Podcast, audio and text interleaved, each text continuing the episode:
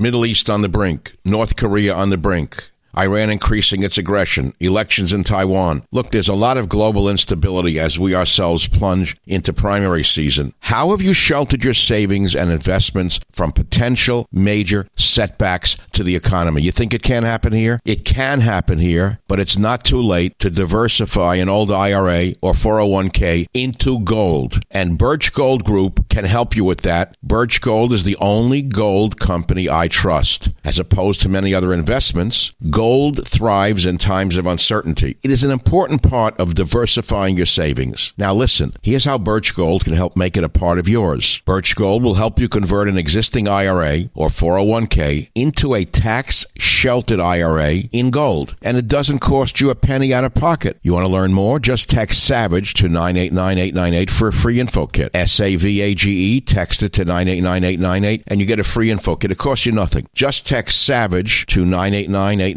with an A plus rating with the Better Business Bureau, countless five star reviews, and thousands of happy customers, I encourage you to arm yourself with the knowledge of diversification through precious metals. Protect yourself. Text SAVAGE to 989898 and claim your free info kit. Protect your savings with gold. Do it now. Text SAVAGE to 989898. Thank you very much. Birch Gold is the only gold company I trust. Text SAVAGE to 989898. Warning The Savage Nation contains adult language, adult content, psychological nudity. Listener discretion is advised. And now, the world's most exciting podcast, The Savage Nation, home of borders, language, culture. And here he is, New York Times best-selling author and National Radio Hall of Fame inductee, Michael Savage. It is the Savage Nation. This country is on the point of a revolution. And I don't mean a revolution about eliminating carbon. I mean a revolution about eliminating communists and liberals and socialists. There's only so much the people can take.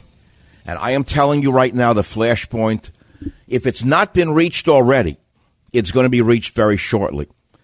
I look at the subways in New York. I look at the BART trains in San Francisco. I see bums crapping in the subway cars urinating in the subway cars, sleeping in the subway cars. And I see vermin in office who let them do this and don't let the police do their job.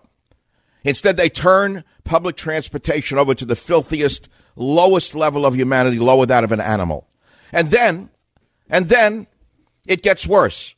A single judge, a Fabian socialist, born in London, who was implanted into a court in Oakland, California by Obama, just overrode Trump's attempts to keep the millions of illegals out from Mexico. U.S. District Judge Jon Tigar just ruled that an injunction, well, I won't read the details of it. What he said is, we want as many illegal aliens in this country and as many states as we can possibly get. Let me boil it down for you out there. Let's not read the legalistic garbage and jargon put out by the most twisted minds in America, those who went to law school. So he represented the ACLU, and this one court overruled even the liberal Ninth Circuit Court of Appeals, which limited the impact of this radical judge's injunction to other states, limited in the other states. The judge then overrode the Ninth Circuit and said, No, no, no, I'm God. And I want as many Central Americans who cross Mexico and to enter the U.S. We also want as many Africans, Asians, and South Americans to come in as we can get. Who is this stinking judge? But the real question is, and I know what I'm going to hear. I'll tell you the tweet I put out. Unelected Judge Tigar, appointed by Obama, forces U.S. to accept millions of illegals, overrides Trump attempts to save U.S. from flood. Should Judge Tigar be arrested and tried for sedition? I realize that's a radical statement, but we're living in radical times. We're living in revolutionary times. This judge is a revolutionary, not a judge. I don't care if he's wearing a black robe or a pink hat. Did you elect this piece of garbage? Did you see this man's name on a ballot anywhere? Did you see Judge Tigar anywhere? Did you say, okay, I'm going to vote for him, I'm not going to vote for him? You didn't see him. This is how dictatorships emerge. Dictatorships emerge in secret in star chambers Obama appointed this rat. He put this rat into a court. This one rat in a black robe is now dictating U.S. immigration policy. How is this even possible? You'll say to me, well, Savage, calm down. It's the law. I don't give a damn about the law. How's that? Because he's breaking the law. We have a law that says we live in a putative republic. You want to call it a democracy? I'll laugh at you if you want to call it that. It's a hypocrisy when a filthy, stinking bum crapping on himself has the same vote I do, when I've killed myself since I'm five years old to pay taxes and that piece of garbage has the same vote I do. Don't tell me we're living in a democracy. We're living in a hypocrisy. And I got to tell you something. These are radical times. They're revolutionary times. And in times like this, we need a revolutionary president. And I want Trump to be the revolutionary that I elected. They have beaten him down with lies. They have beaten him down so he had to defend himself for two and a half years. So rats like this Judge Tigar can run all over him. I think it was Friday night that I tweeted something about Trump, and I rarely, if ever, do because I don't want to be wrapped up in the whole Trump show. And the tweet was really simple. And here's what it said If you were attacked for two and a half years, lied about, threatened with prison, your family threatened, and all the while the vermin in the media magnified the lies and the false charges, how would you behave? I got about five times the number of people on that one that I've gotten in a long time. If you were attacked for two and a half years, Mr. Liberal scum, you, you liberal bum, you, you, you rat who went to the opera the other night in masks and stepped over the crap, you, you bums there at the opera.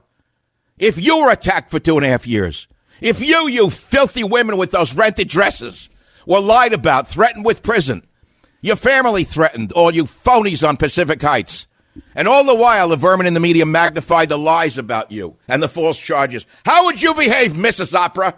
With your rented dress that you gave back Monday morning because you can't afford a pot to you know what in? You phonies, you that run this area if you were attacked for two and a half years, or lied about, threatened, your children threatened, what would it do to you? What it would do is it would detract you from doing your job and prevent you from doing the job you're elected to do, which was to save America's borders, language, and culture. I hear there was a talk show host this morning talking about no one knows why Trump got elected. No one has any idea why Trump was elected. Well, you're listening to the man who knows since even the liberal Slate magazine, if it's called that, I don't even remember, said that I'm the godfather of Trumpomania. The same host who doesn't know the answer to the question laughed at the Trump voters for years straight.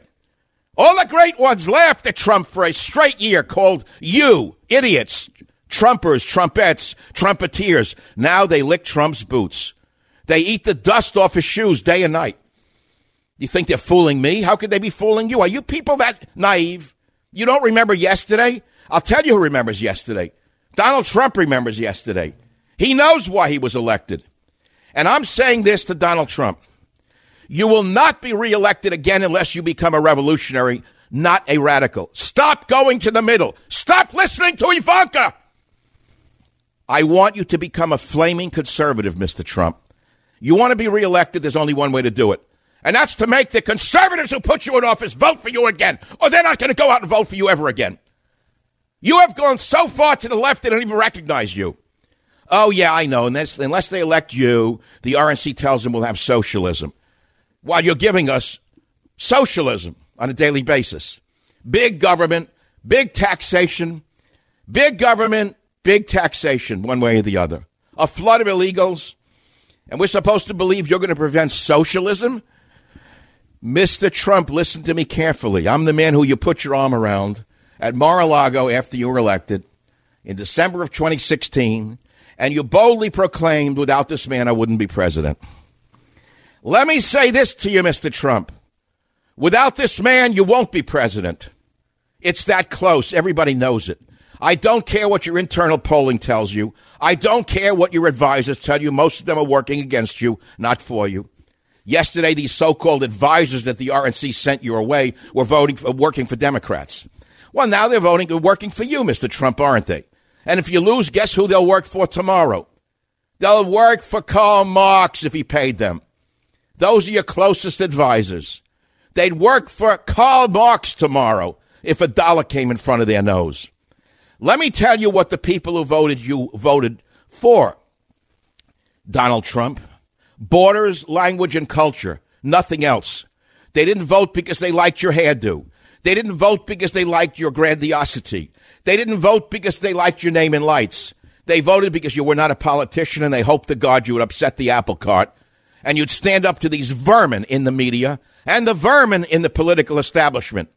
And unless you go back to your base, Eddie will not come out and vote for you ever again. Edith will not come out and vote for you again. And that hair of a nose that you won by will be the hair of a nose that you lose by. This is the savage nation. Now, you want solutions, don't you? It's easy enough to get mad at what's going on in this country. That a single Fabian socialist judge named Tigar in Oakland, California controls our immigration policy when no one ever heard of him. Nobody ever voted for him. No one was asked, do you want millions of illegals from the depths of the jungles of Guatemala in every city in America? Nobody said to you, do you want millions of people from Central America crawling out of every crevice in America? Will you ask that? Were you given that opportunity? Is that what you want in this country? More people from the third world who we can never ever educate, medicate, and turn into Americans. It's impossible. Don't tell me they're like my grandfather because they're not. I'm sick of hearing it. It's the biggest lie of our time. Every one of them is Einstein and Schopenhauer. That's such crap. So I have a solution to these problems, and it's a revolutionary solution. We need a revolutionary president for revolutionary times. When you have rogue judges like Judge Tigar, and you have rogue communist organizations like the ACLU, who should be arrested, every leader in ACLU, I've said it for years, I've written books about them. Who the hell ever elected these radical, perverted judges? Who elected these perverts in the ACLU to run America? Did you? Do you, do you know who names, what their names are? You know who gives them the money? Who gives the ACLU their money? You think it's lots of small donations? It is, but there's lots of big donations. And one of the biggest donors to the ACLU is a gangster criminal family in America that sacked a bank. I'll give you their names if you want it shortly. We hear a lot about the Sacklers and the opioid crisis. Well, there's a similar family that made billions of dollars busting out a savings and loan in Oakland, California. They made billions of dollars they're the single largest donor to the ACLU. They robbed you.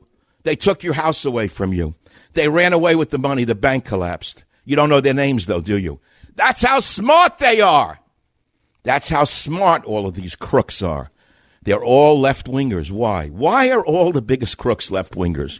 Have you figured out why they're such bleeding heart liberals? You think a family that robbed two and a half billion dollars by busting out a bank and seeing people's houses taken from them. Do you think they care about illegal aliens? Do you think they care about the bums crapping in the subways? Why are they all such bleeding heart liberals? Why are so many wealthy people bleeding heart liberals? It's something people can't understand. It's how they keep the mobs away from their doorstep.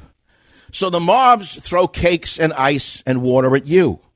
But the mobs who are stupid, that's why they're called mobs, should be outside the door of the judges in the ACLU who are decimating the lifestyle of every American.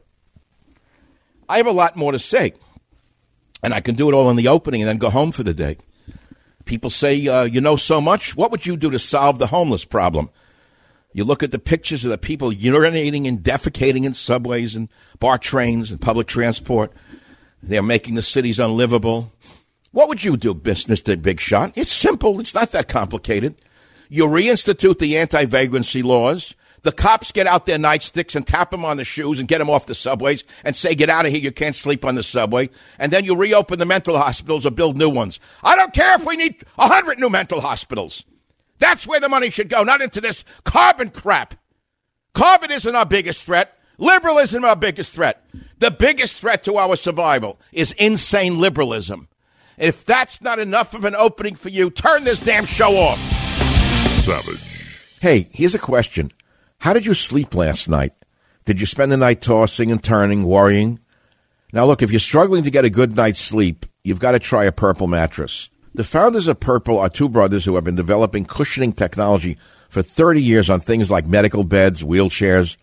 Well, in 2016, they finally decided to use their patented comfort technology to create Purple, the world's most scientific mattress. Now, what does that mean? How is Purple different from other mattresses? Listen, the Purple mattress will probably feel different than anything you've ever experienced. Why? Because it uses the brand new material that was developed by an actual rocket scientist. It was not like the memory foam that I'm used to or you're, you're used to. No, no. The purple material feels unique because it's both firm and soft at the very same time. So it keeps everything supported while still feeling really comfortable. Plus, it's breathable. Unlike foams, it's breathable so it sleeps cool. It ends up giving you the zero gravity like feel so it works for any sleeping position. Okay, 100 night risk free trial. You're not satisfied? You can return your mattress for a full refund. It's backed by a 10 year warranty, free shipping and returns, free at home setup, old mattress removal. You ready? You're going to love purple.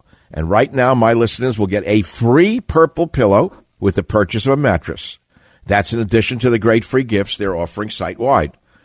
Just text Savage to 84 888. The only way to get this free pillow is to do this. You ready? Text Savage to 84 888. That's S A V A G E to 84888. Text S A V A G E to 84888. S A V A G E to 84888. Message and data rates may apply.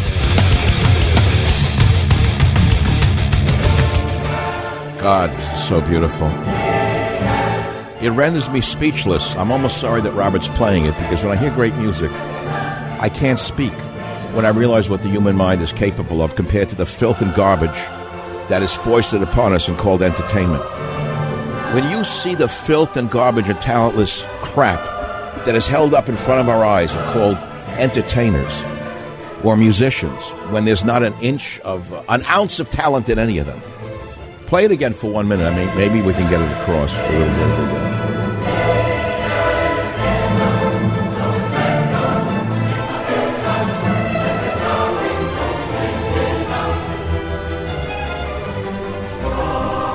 Great white man composer. Great white male composer, one of the greatest in the history of the world. Go ahead, play it more. There's never been a piece of music to approach this. Nothing in Asia, nothing in Africa, nothing from Antarctica or the Arctic, nothing from Mars or the moon. The greatest civilization on earth is being taken apart by these sick bastards.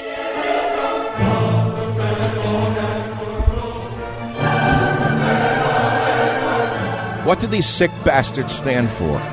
To smash America into, into, into glass? Hating our history? As though everything in our history is bad and polluted? That's the left wing? That's the Democrat Party? Pack the Supreme Court with more filth like Judge Tigar. Open the borders and let the garbage of the third world run over our cities, our towns, and our villages. And while they're here, treat them like gods and goddesses. Get on your hands and knees. Give them free health care. Give them everything that you don't have. While your grandfather rots in a VA hospital. What else do the Democrats want? The Green New Deal. What is that garbage? What is the Green New Deal? But graft for the mafia in the energy business. What's a wealth tax? That's a triple tax. You've paid state, local, federal, excise taxes. You've saved money all your life. You've accrued some money. You put away a couple of hundred grand or a couple of million, and these vermin want to tax your wealth as though you took it from Elizabeth Warren's own purse. You want to give reparations for the descendants of slaves over my dead body. I wouldn't give you 10 cents for reparations. I've paid through the nose in reparations. I've had jobs stolen from me. I've had taxes stolen from me. I've had my safety stolen from me. Don't tell me I owe anybody anything. I am an immigrant son. I owe nobody anything. You owe me something for what you've stolen from me.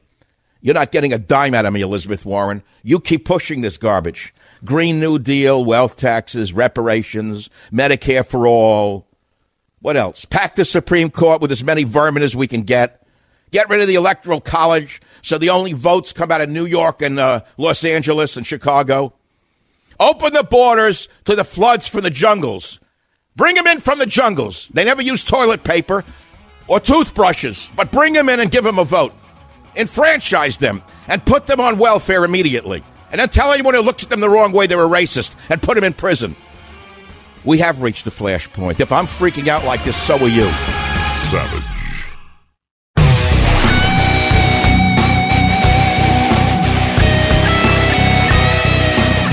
Conversion therapy to perversion therapy in one generation. How do you like that one? The guy who ran conversion therapies for years, uh, trying to convert people from gay to straight, admitted he was gay and it was all a lie. How do you like that one? How do you like that one? From conversion thera- therapy to perversion th- therapy in one generation. Oh, there are solutions to problems. You got a radical judge that no one elected named uh, Tigar, appointed by Obama, who thinks he's the president, never ran for office. He said to, to, to, America, drop dead. We want as many millions of illegals as we can from the third world Africa, Asia, Mexico, Central America. We don't care where they're from. We want them flooding the cities. All day long, all day long, we're taking it the, on the chin, taking it in the face. They're laughing at us. Then they go to the opera over the weekend, San Francisco Opera.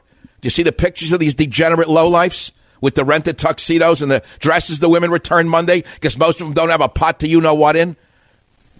Oscar de la Yenta dresses with the tags under their arms, making sure they don't sweat too much. So they can get into the newspaper and take a picture of themselves with a mask on at the masked ball. All the great cultural, culturally appropriate fools.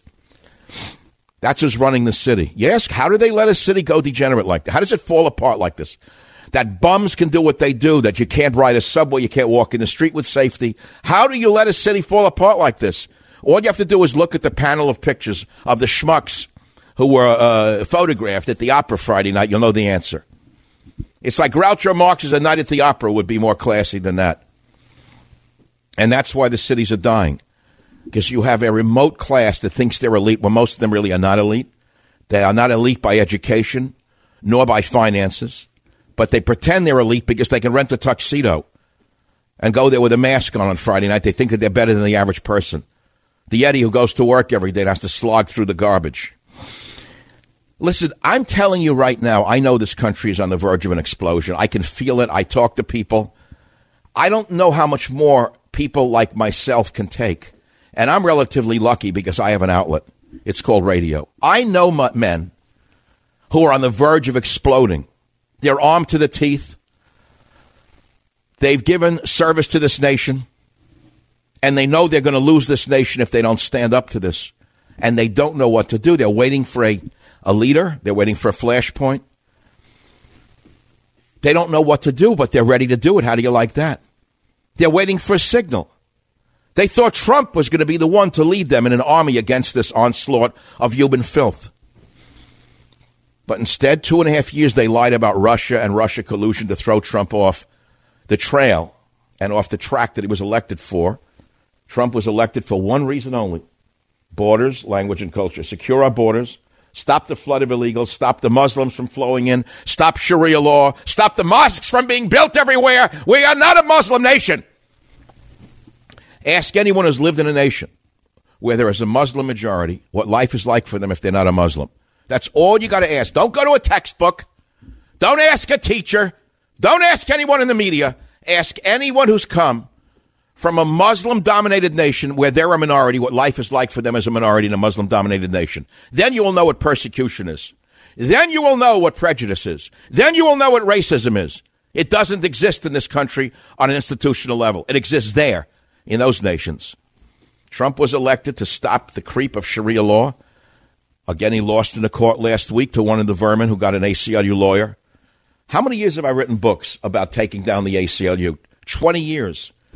And you got to ask yourself if I know who they are, if I know what they're doing, if I know that they're the, the head of the snake, and I've called them that since the 90s, the ACLU, a bunch of uh, psychotic left wing judges, lawyers rather, who are funded by some of the biggest criminal organizations in America, like those who sacked out the savings alone in Oakland. I'll get specific tomorrow. I'll get their names. One of them died. The father died who did it all. The one who sacked out the bank Your home got sucked up in 2008, taken away from you. He and his old lady went laughing all the way to the bank. They got two and a half billion dollars tax free, and they gave tons of it. I think they gave eight hundred million dollars to the ACLU.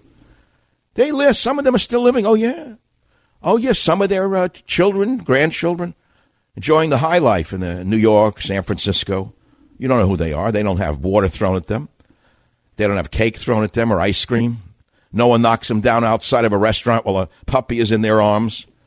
We have to suffer the indignities of wanting to save America. Those of us who want to save the country are the targets of hate, not those who want to destroy everything this country was built upon.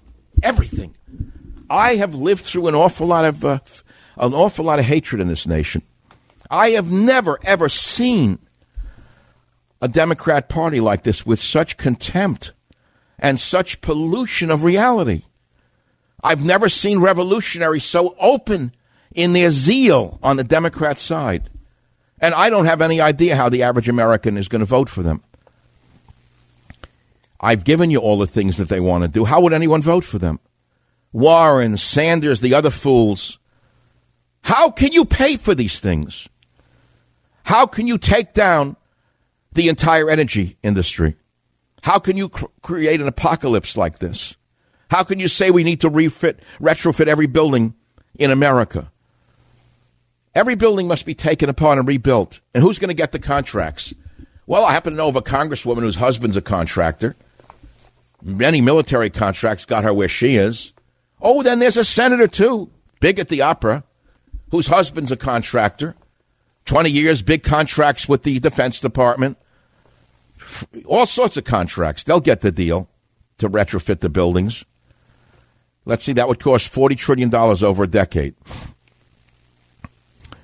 That's about, I'm sorry, uh, uh, $93 trillion over a decade. I was off on that one. That's $600,000 per household to retrofit every building in the United States to make sure that one congresswoman's husband and one senator's husband gets the contracts. And who subscribes to this mass hysteria? Sanders, Harris, Beto O'Rourke are all hysterics. All of them. They're crazy. Ban natural gas, ban fracking, phase out nuclear energy.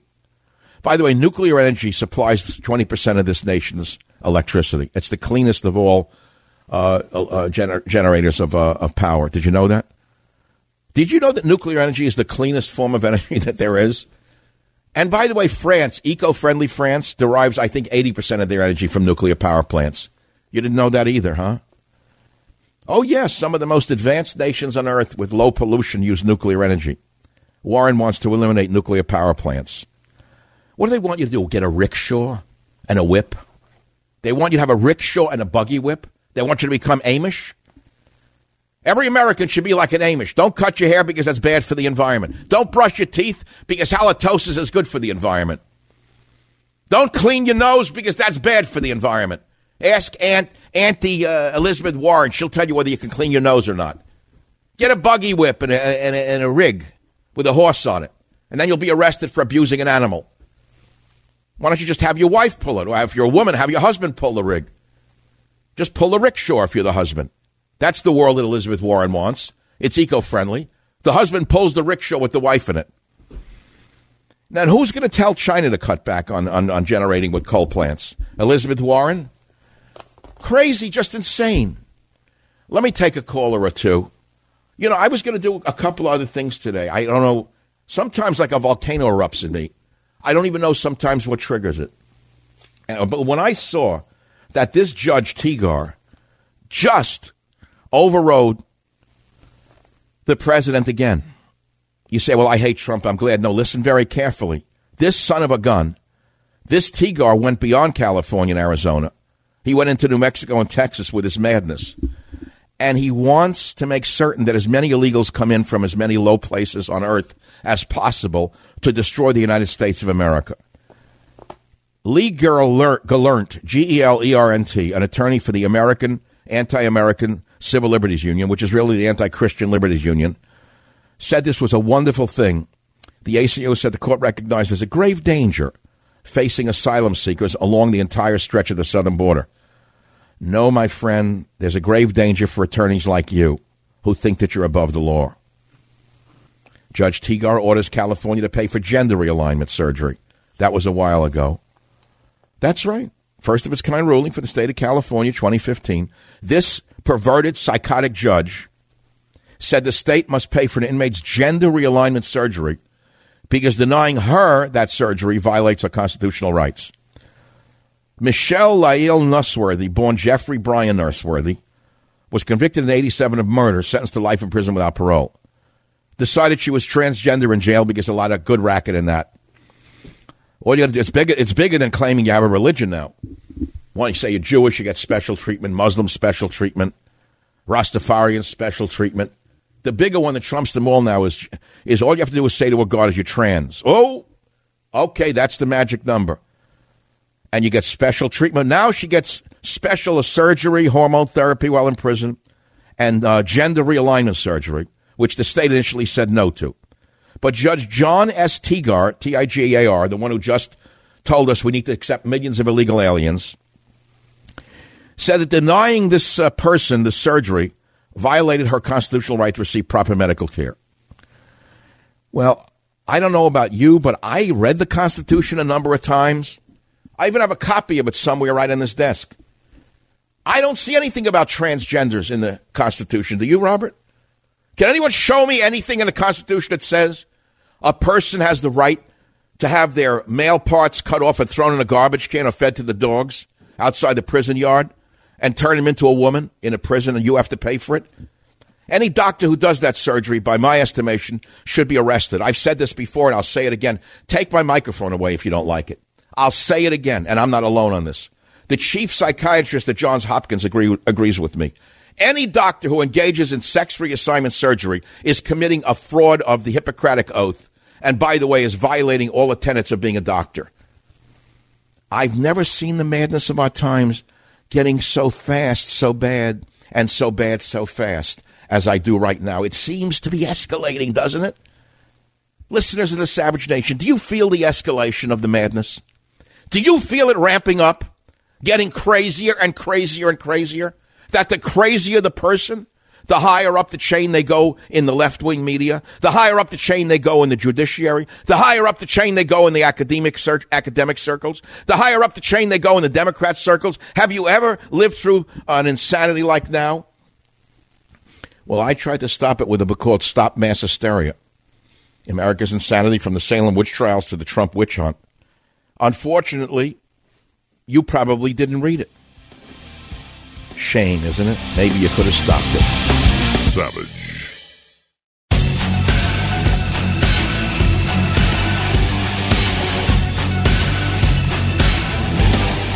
So we're dealing with a revolutionary Democrat Party right now, not a reforming party, as Michael Goodwin wisely noted.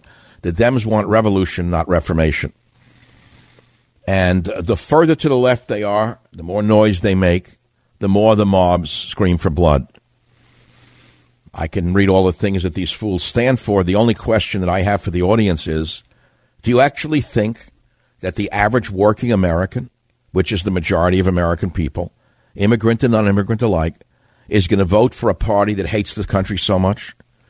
Do you think that a poor person who's working two jobs to survive wants to hear Medicare for all, reparations for the descendants of slaves, knocking out private insurance that covers 150 million people?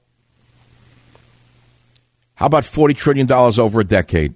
Take care of that one or some cockamamie crazy garbage called the Green New Deal, put out by Bug Eye with the, with the face of a horse, horse face that came out of nowhere.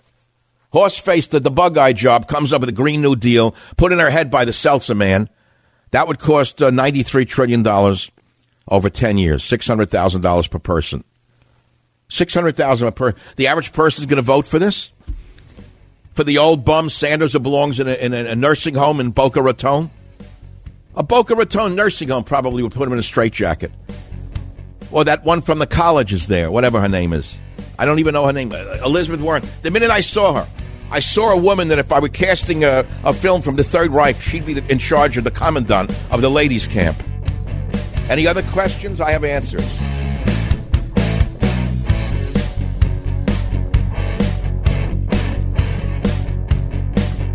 The Westwood One Podcast Network. Warning The Savage Nation contains adult language, adult content, psychological nudity. Listener discretion is advised.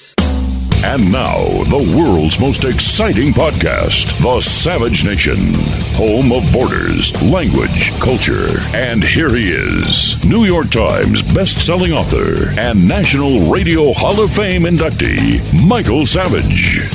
I was going to do a normal show today. And then just before the show started, I saw an article that a radical judge in Oakland, California named Tigar has decided that he is the president of the United States, actually the dictator of the United States, not even the president.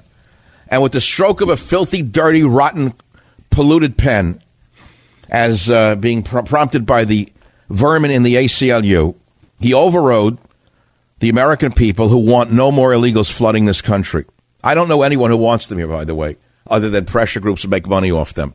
You know, no average citizen wants them, Democrat or Republican alike. Make no mistake about it. Forget about politicians. We know why Feinstein wants them. We know why uh, Newsom wants them. We know why people in New York uh, in the high levels want them, and in Texas because the illegals vote Democrat, and uh, that's how they climbed to the heights of power through the illegal vote. So therefore, they're the ones pressuring to have them. The people who run the newspapers don't need them because they don't read English. So what do they need them for? Do you ever ask yourself why?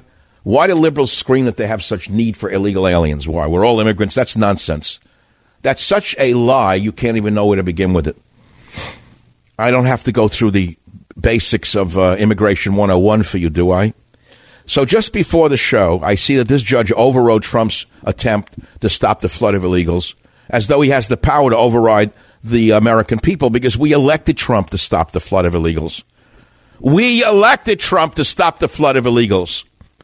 We elected Trump to save America. We elected Trump to save our borders, language, and culture, not to flood America with more and more and more and more until America is no longer America, until it's nothing. Not even a polyglot nation, a nation of so many different languages, no one even understands anything, and that's exactly why they want them here. You flood Minneapolis with Somalis. Look what you wound up with. Remember, they told us they're all coming to work. Now we have one of them in the in, in, in, Congress. Take a look at her job, how she's working the system. We don't know how many she's different married, how many she's married to, how much money she swindled with one and the other. How much can she hate America, a woman who was given asylum in the nation? We, we said you can't bring people in from the third world, many of whom never use toilet paper or a toothbrush. I know it's embarrassing to say. Yes, my grandfather used a toothbrush and toilet paper before he came here. So did yours. But many of the people being brought in now never use toilet paper or toothbrush. Then we read that 900 came in with mumps from Central America. The sacred Central American children. Get on your hands and knees and cry about what a racist you are and apologize. Bring in more with tuberculosis and mumps. Just bring them all in. And then when on top of it all, put them in your, in your public schools and make sure little Jenny gets uh, mumps and uh, TB to show what a good non-racist you are. Make sure that your daughter comes home with tuberculosis and mumps so you can show what a good liberal you are. Insanity. The whole country's broken down.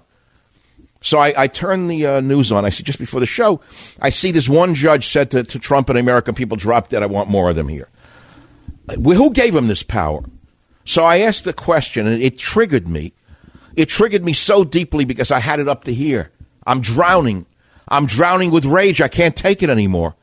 What is the point of going to the ballot box if a filthy, dirty judge who was born in London and appointed by Obama, who is a Fabian socialist by any estimation, can do this to our country? I want to know why Trump can't have him removed. I want to know who elected. Did you did you elect Judge Tigar? Was he running for when he did he run for the judgeship? Of course he didn't. All these stinking judges in black robes. Years ago, years ago, I said the stench from the bench is making me clench. It wasn't a joke when I worked for 209. Many of you were out there in the Federal Plaza. You were with bullhorns and trucks. Truckers almost closed all the bridges coming into the Bay Area for me. Remember that one, Prop 209, when they overrode it? One rotten, stinking, filthy judge. Thelton Henderson, H E N D E R S O N. He's still alive. ACLU lawyer, became a judge, and with the stroke of a pen, he said, drop dead to six million Californians. who said, no, no, no, no, no, we don't want any more affirmative action in appointments and state jobs. He said, go to hell. We'll do what we want. So why should we vote? Tell me why we should vote. Now they want to take away our guns. Not only have they nullified our vote, but they want to nullify our first, second, third, and fourth amendments as well. And I'm asking myself, how much more can I take when I have an outlet like this, a microphone, a large radio show? I have outlets. I have outlets for my for my frustrations and rage, for these scum, these filth, these left wing rad- radical agitators. They put us in prison. Do you understand what they actually want to do to you? Do you think that this is what they really want to do? You think that's all they want to do? If they could, they would take away your house. They would take away your children along with your guns. Take a look at their faces and listen to their rhetoric. Listen to Elizabeth Warren or beat faced O'Rourke. Listen to the sick hatred for America that comes out of their mouths. And they want to be president. They wouldn't just take away your right to speak and your right to bear arms, they would take away your birthright. What do you think reparations are? Reparations are taking away your birthright and giving them to people you never met. I'm an immigrant son. I never took a dime from a descendant of a slave. They took jobs from me. They took the dignity from me. I wouldn't give them 10 cents. You know, at a certain point, everyone fights. The most peaceful man on earth will fight at a certain point, whether it be in the animal kingdom or the human kingdom. At a certain point, when a man is backed into a corner, he will fight. Make no mistake about it. It could be a cheetah in the jungle. It could be a gazelle hunted by a cheetah. It could be a talk show host. It could be a doctor, a lawyer, an engineer, an architect. It could be a former Marine, a current Marine. It could be a cop, a former cop, a would be cop. It could be a teenager. It could be a grown man. It could be a little man. It could be a big man. At a certain point, people will fight. We've reached that point. I'm telling you, I can feel it in my blood. Uh, something is going on inside of me that I know is not uh, is not alone inside of me. I can tell you we've had it. We can't take any more of it. For two and a half years, they lied about Trump with Russia collusion. And all of a sudden, overnight, they stopped and they went on to a new lie. And that filthy, dirty, degenerate scum, Nadler, I look at him and I know what he is. I'm from New York. I know what pieces of garbage are. I've seen this type of night school lawyer. I know what kind of filth he is with the pants up to his breasts. You know who I'm talking about? That filthy ticket fixer from New York. So they persecute him for two and a half years. They can't nail him to a cross with lies. So they come up with new lies. And we're waiting for someone to go in and drag Nadler out and find some dirt in his closet. Get all the skeletons out of Nadler's closet. Go ahead. Go dig him up. See, you tell me a guy like that, as dirty as he is, you're telling me no one can dig up what he's done in the past that could indict him? I don't know where the. See, here's the problem. I do know why. And I, I put my finger on this a long, well, a couple of months ago. I figured out what's going on. The reason Trump is not really fighting back and he has capitulated is because the Democrats and the media attacked him with lies for two and a half years, but the Republicans, the RNC, were in the same uh, uh, on this in the same team on the same team as uh, those attacking Trump. They weren't on his side. They never were. They never wanted him. The RNC, the DNC, the media NC, they're all one and the same. They're known as the deep state or the establishment. They, what you call a deep state is a new phrase for the established power. So stop coming up with new phrases every day to confuse yourself. So I said to myself, who actually is behind this? That Trump's been nullified on virtually every promise he made. And I realized that it was the Bush family. In my opinion, it's, you notice you haven't heard anything from any of the Bushes who hated Trump? Remember they were screaming crazy, Barbara. Remember that? Remember they wanted Jeb. He was the anointed one. He was supposed to be president.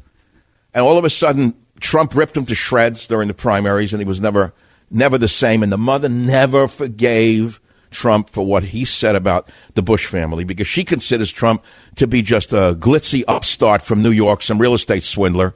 And their old line, you know, old power structure Republican aristocracy, the Bushes. And you might say they are. When you look at the family, uh, I understand how dynasties work in a country. And I know what a dynastic line looks like in any nation. Don't tell me they don't exist here because they do. Whether they be the Rockefellers or the Bushes, they're a dynastic family. So if it's her turn for yet another son to be president. Two weren't enough. She needed three. She never forgave Trump. And as far as I can tell, If Jeb Bush were president today, it would be no different than what we have now. We'd have open borders. We'd have spending like insanity. I don't see any difference right now. It's like Jeb Bush is running the country. Oh, the rhetoric is different. It's not as polite and curtsy like, you know, a little curtsy here and there, like like the Queen, you know, tap the rear foot and bend forward. No, none of that. Brash, loud, tweeting. You wouldn't have any of that, but it'd be the same policies. Tell me the difference. If Jeb Bush were president, tell me the difference now. What would be the difference? You'd have crazy spending. You'd have illegal aliens running out of your soup. Everywhere you turn, there'd be another illegal alien popping up. Tell me what the difference would be if Jeb Bush and the Republican establishment were running the country than Trump. It wouldn't be any different. It'd just be a difference in style. So what I'm saying is that's what's happened. There's been a revolution within the Trump administration, and uh, most of his policies are that of the RNC. So I see what the judge did, and I, I just went, you know, berserk in hour one. In the sense, I let it all out. It was like a volcano exploded in me. They've been building up over a period of months now. And if you want to hear what happened in hour number one in segment one, which people are comment on, commenting on rather heavily and uh, in a very salutary manner, uh, it'll be on my podcast today. I don't want to replay it and I don't want to talk about it. At the bottom of this hour, I have a very special guest for you. I saw his column the other day. His name is Michael Walsh. Amazing article how Trump trauma could hand the Democrats a victory in 2020. He's a really smart guy. And he talks about the Clinton fatigue, and then he's talking about the Trump trauma and what could happen. And it doesn't matter to me whether the guest is a liberal or not. I don't even know. I'm not doing a, a taste. Just a smart guy who's done a lot of great stuff. He won the American Book Award Prize for fiction for his gangster novel and All the Saints. He writes for PJ Media. He's a columnist for the New York Post. ASCAP Deems Taylor Award for Distinguished Music Criticism in 1979. And he's worried about Trump's behavior. And he said there were more fed, red, he said there were more warning flags flapping around the Oval Office last week than on the Atlantic beaches of Florida.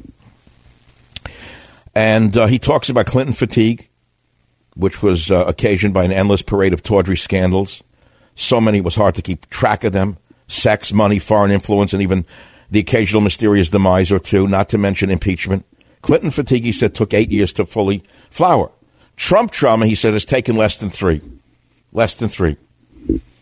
In the daily tweet storms, he writes, the president has come to resemble King Lear. That was from my, I guess he and I stumbled on the same analogy last week. I guess I did two shows on King Lear, but it was in my head, uh, was in his head flailing at his enemies among the duplicitous Democrats, perfidious Republicans, arrogant federal judges, the ineffable St. James Comey, the bogus Russia collusion investigation, and whatever else triggers him in the wee small hours of the morning. The result consistently mediocre approval numbers with around 45% at the high end. And we're going to talk with him today uh, at the bottom of the hour. I actually think that if Trump would have slowed down and back off on the tweeting, he would win hands down because nobody is voting for legalizing illegal aliens and erasing our borders. Nobody is voting for $40 trillion for a uh, Medicare for all plan. Nobody is voting for Bug Eyes Green New Deal plan. Nobody's voting for descendants of slaves getting reparations. Nobody's voting for wealth taxes. Nobody's v- voting for destroying the energy industry. The only one who can lose the election for Trump has a name that begins with T and ends with P. Savage.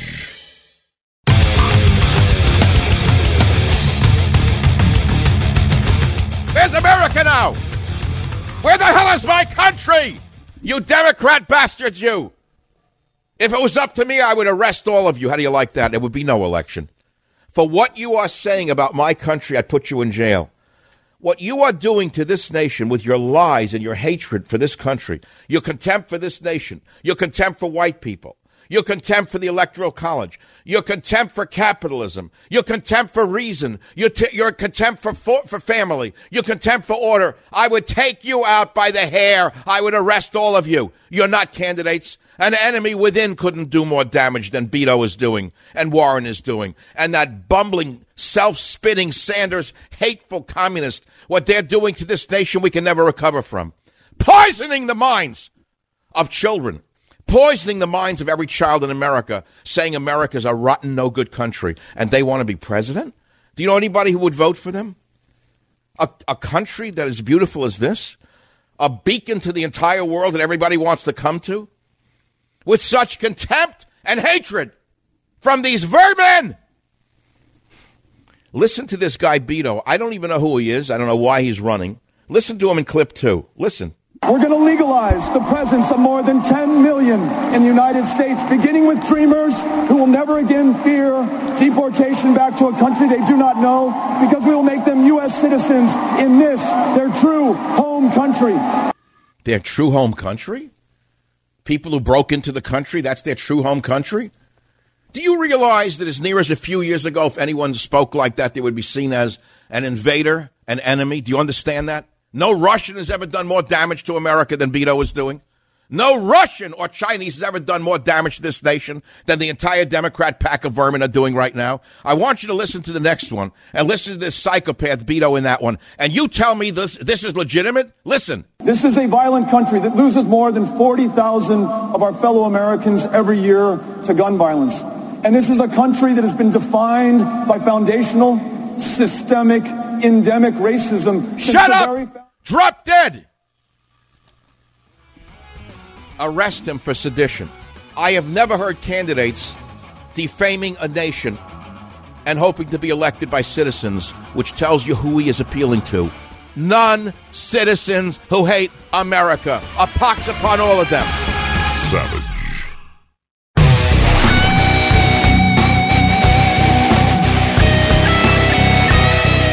Okay, we now move to the segment of the show that I like best when we have someone as literate and as articulate as we have now. Michael Walsh is with us, and he says Trump trauma can hand the Democrats a victory in 2020. I'll let him speak. I'm not going to paraphrase what he wrote because the writing is great, because the man is a writer, screenwriter whose work includes six novels, nine works of nonfiction, a hit Disney movie. But more interesting to me, he's a former classical music critic and foreign, foreign correspondent for Time magazine, which is amazing to me. And uh, there's no litmus test on this show. The only litmus test is articulateness, and I think uh, you're going to love the guest Michael Walsh right now on how Trump trauma could hand the Democrats a victory in 2020. Mr. Walsh, welcome to the Savage Nation, a true honor. Thank you, sir. Appreciate it. So you said that Clinton fatigue took eight years to fully flower, but Trump trauma has taken less than three. And of course, you quote the uh, resemblance to King Lear, which I did two shows on last week because we, we both like our Shakespeare at some point. And in the last hour, Mr. Walsh, I said that the only person who can stop Trump from being elected is a man whose name begins with T and ends with P.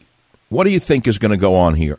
Well, I think you're you're right, Michael, about that. Uh, the president uh, is his own best friend and his own worst enemy at times, and I wrote this piece for the New York Post, which appeared in yesterday's newspaper, uh, to really send up a warning flare that uh, certain portions of his base, which he absolutely needs in order to win re-election, as you know, absolutely, are, are just uh, wearying uh, of the constant tennis game between him and the media, uh, him and his enemies, him, him and just about the rest of the world.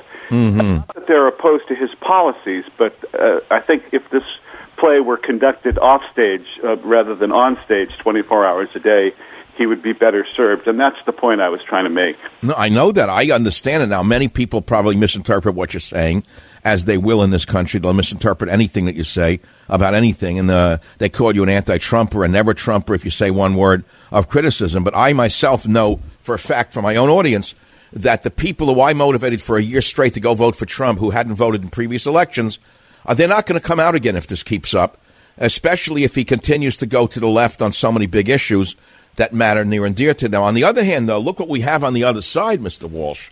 Have you ever seen, and I'm not giving you a litmus test, I don't even know how you vote, nor do I care. I have never seen a party that is so filled with insanity as I do with the Democrats today, and I come from a family of immigrants and Democrats. This is insane what they're calling for. Uh, it's a point that I, I did make later on in this piece, Michael, uh, about you know the various lunatics and geriatric nutcases that the Democrats are posing. but I, I'd like to say you're absolutely right about the the, uh, the the opprobrium that I've received for this piece by people who call me a never Trumper. And I like to remind them that in the pages of the New York Post, the week before the election, the Post asked me, "Did Trump have a path to 270 to win the presidency, and I wrote a big piece the Sunday before the election showing exactly how he was going to win the presidency. So I think my non never Trump credentials credentials are perfectly in order here. But Mr. Walsh, here's the problem. We've reached the point where the true believers outnumber those who have any capacity for reason. I've seen it in my own show. I know that I backed him for a year straight. Trump put his arm around me at Mar-a-Lago in December of that year and said, without this man, I wouldn't be president. I've been in the White House twice. However, what I see going on now, I feel it's my obligation to point out some problems here. And every time I do, they call me every name under the sun. The audience turns to the, the people who pound the Bibles and say that he's our God. He is our salvation. And I don't believe in worshiping a man.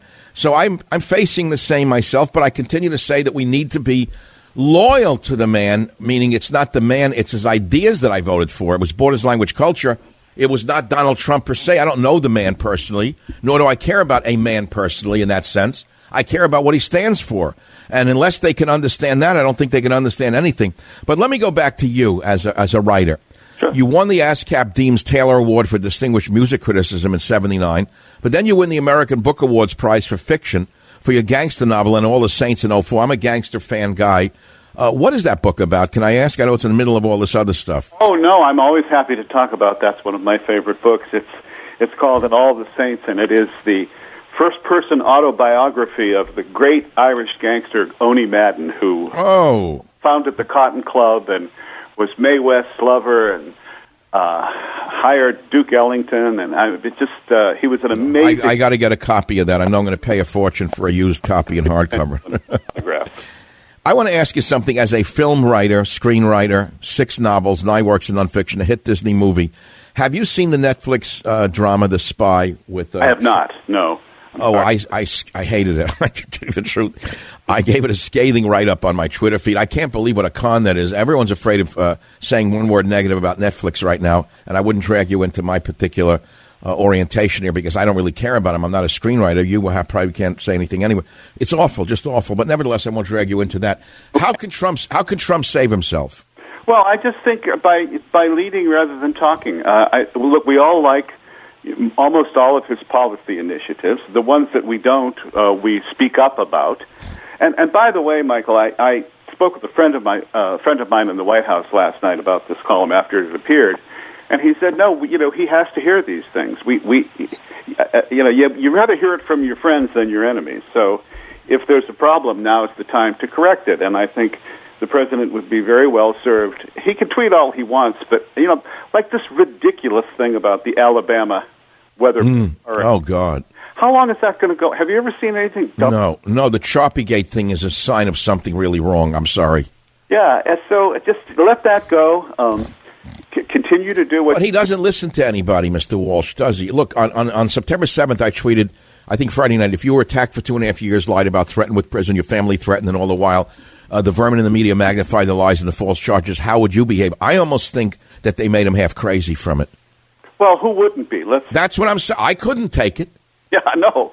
Uh, I over the years when I saw this happening, my wife and I we talked about it. She said I would have resigned if I were him. I couldn't take it. That's what they wanted him to do. They did, yeah, and and I think he's some of his faith and you know his his his his uh, instinct to uh, go to his own family for the for the closest political advice is not necessarily the perhaps the wisest.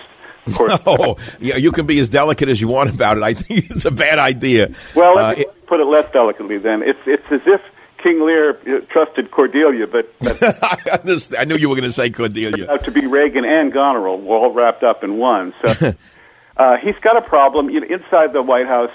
Uh, when you're talking to people, they refer to the Democrats, and by the Democrats they mean Jared and Ivanka. That that is the nickname for the mm. president's daughter and son-in-law uh, inside the White House. So. Uh, they tend to pull him to the left, and I think not always in good ways. In some ways, good, but mostly not. So I think he needs to just ex- expand his uh, circle pick better advisors. For one thing, he he had certainly a lot of bad ones the first two years, and just Uh, follow his own north star. I mean, he's got good instincts, and I think he, he, the people will follow if he leads. But he can't just boss them. So. That was another point I made in this piece. Well, you know, Reagan had the kitchen cabinet, didn't he? Trump doesn't seem to have a broad kitchen cabinet, does he? No, I, I don't think he does. No, I think he trusts his sons and his daughter, and and and that's pretty much it. Well, we know what an insular view can lead to, and in fact, everyone knows in the corporate world. Uh, anyone in business will tell you they'd rather not work for a, a family business. They want to work for a corporation because family businesses, no matter how big they get, are still run like a mom and pop store. Right. If a family is running it, that's a well-known fact in business, and people understand there they're very hard to work for. And I think it's the same here with an administration that doesn't reach outside of its own family. Yeah, I think the Kennedy administration taught us this as well. Obviously, uh, Jack appointed his brother-in-law as Attorney General and gave Bobby pretty much a, a free hand to go after Martin Luther King and you know a lot of the people forget that it was the Democrats that were bugging uh, uh, Dr. King and uh, you know uh, uh, trying to keep the blacks basically down in the South. So uh, insular uh, insular cabinets are, are not good for anybody. Okay, Michael Walsh, guest on the show right now, talking about Trump trauma could hand the Democrats a victory in 2020, which leads us to a quick discussion of the insane policies being uh, put out by these fools. Abolish the Electoral College, pack the Supreme Court, open the borders, erase the borders, health care to illegal immigrants, Medicare for all, uh, the Green New Deal, meaning uh, uh eliminate all uh, windows in the country and redo them all. Crazy. Mo- uh, eliminate nuclear energy when it supplies 20% of our country's electricity in a clean manner. $93 trillion over a decade in order to uh, re- retrofit every building in the United States. Who would vote for this? Uh, I don't know. I, I really think nobody would vote for it. I think it depends on who impersonates the the values and, and somehow hides the program. So that's why I don't think Biden will even come close to getting the nomination. He's he's too old and too. Okay. Uh, uh, Warren is a very unlikely and unlovable figure. She's unlikely, and she, you know, as a screenwriter, and I said this, and I'm not asking you to comment. If I were writing a screenplay or casting a, a movie, uh, and I'm very, I do this in my head anyway. I've written three novels and they were bestsellers, but I never wrote a screenplay. If I were casting the commandant of the women's camp in Auschwitz, it would be her. I know, you, I know you can't come, but she has that look of that mean, mean, meanness about her. She's unelectable. Beto is totally crazy. Which one of them is at all electable? Uh, Tulsi Gabbard, the Yes, only they- one is. But they, I said the same thing, but they knocked her out right away, didn't they? Yeah, because she filleted uh, Kamala Harris like a fish on on stage the last time. So she's doing some time in the penalty box.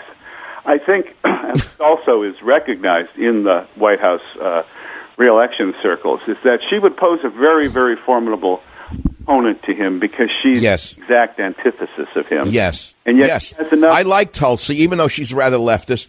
She has the right background. She did serve in the military. She, she's a very good looking woman. Yes. She's got the ethnicity to appeal to a you know, multifaceted population. And she's super articulate and very appealing. And that's, of course, why the Democrats got rid of her, because they knew that she would easily trump the rest of them. Yeah, that that's actually the truth. So I, I think she would be the, the the most potent candidate against him. I think she would negate a lot of his strengths. He he wouldn't look uh, funny making fun of her, bullying her. He would just look like a bully. Oh, Whereas with Hillary, you know, everyone couldn't wait to have him punch her again because that was yes. The, That's interesting. So why did the Democrats commit suicide by dumping T- Tulsi? What they the anointed one was was uh, uh, this one from from San Francisco, Yes. Willie Brown's old friend. She's the, she's been their the female Barack Obama in their eyes for the last year or so. Uh, But she's not that smart. You know, I've said many times about her. If you watch her and you listen to her speak, and I've watched her for years in the Bay Area, I say this woman, if you gave her a compass, she couldn't find true north. I can't testify to whether she's smart or not, but as a part-time Californian, I can testify. She, she's quite formidable and quite mean, and I, I don't think. She's Oh, well, that, that works for the Democrats. Yeah, So, well- no, really, why would they get rid of her? Just because of the party politics? Is that it? Not because they were even thinking about survival? Well, I think she hasn't, you know, she hasn't caught fire because the media hasn't, you know, the media fell in love with Mayor Pete, so they they don't Oh. have time for Tulsi Gabbard. What is Mayor Pete's claim to fame other than the fact that he's uh, gay? Is I'm sorry, I'm not putting that down. But why is that the single biggest calling card of a candidate? Well, we're in identity politics, so he checks the box. He checks that particular box, and Harris checks uh, an interracial box. Ah. and you know, uh, Warren checks the uh, grandma socialist box, and Bernie checks the Zinoviev box. So Bernie checks the crazy seltzer man box. I get it. Well, it's been a pleasure speaking with you. I love your articles. I invite everyone listening to the show to look for Michael Walsh's articles in the New York Post, but you also write for PJ Media. Uh, where else are your articles appearing? Well, I'm pretty much not blogging at the moment. I'm finishing a brand new book this week, in fact, which will be out a year from now. It's uh, I, I can't discuss it too much, but it's a big book on military history uh, that I Wow. think my audience will enjoy greatly. So I'm I've, I've gone into the writer's cocoon for the last four or five months to get this done. Oh my God! I'm lucky that we got you on the show for ten minutes as we did. I'm going to read all the Saints if I can still find the copy of your gangster novel because it's one of the uh, areas that I'm very very fascinated by. And by the way, there's a, a movie about that area, that era of the Irish gangsters. Isn't there quite a few of them? There is. In fact, I sold this book to uh, MGM Studios, so it, it, it never got made, in part because MGM is basically no longer with us. But it was my first sale in Hollywood, and someday that script may get made, and I'll be very happy when that day comes. Well, I look forward to reading your next book. Michael Walsh, his columns are great, but the main topic that we talked about today is how Trump trauma could hand the Democrats a victory in 2020. Mr. Trump, if you get this message, we're your friends, not your enemies. I'll be right back. Savage.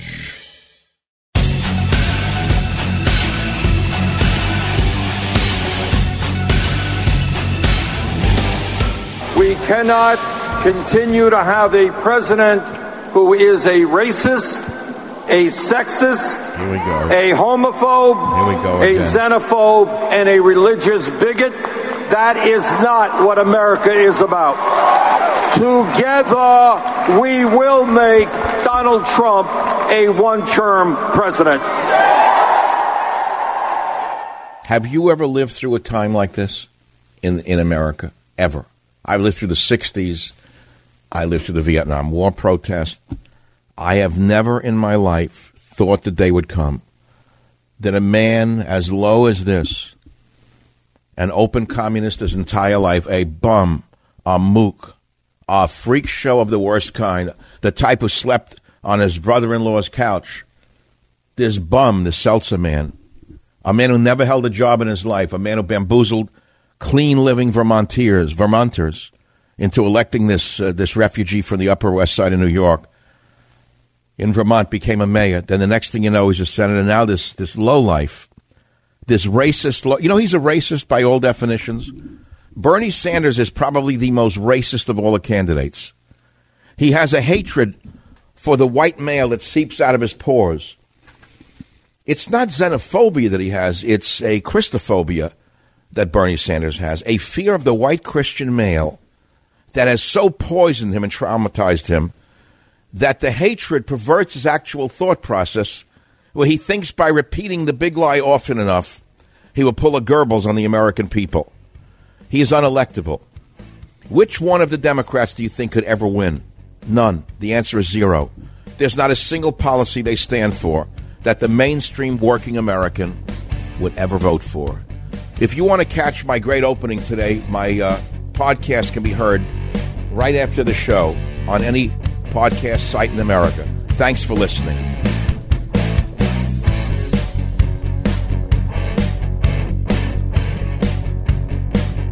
The Westwood One Podcast Network.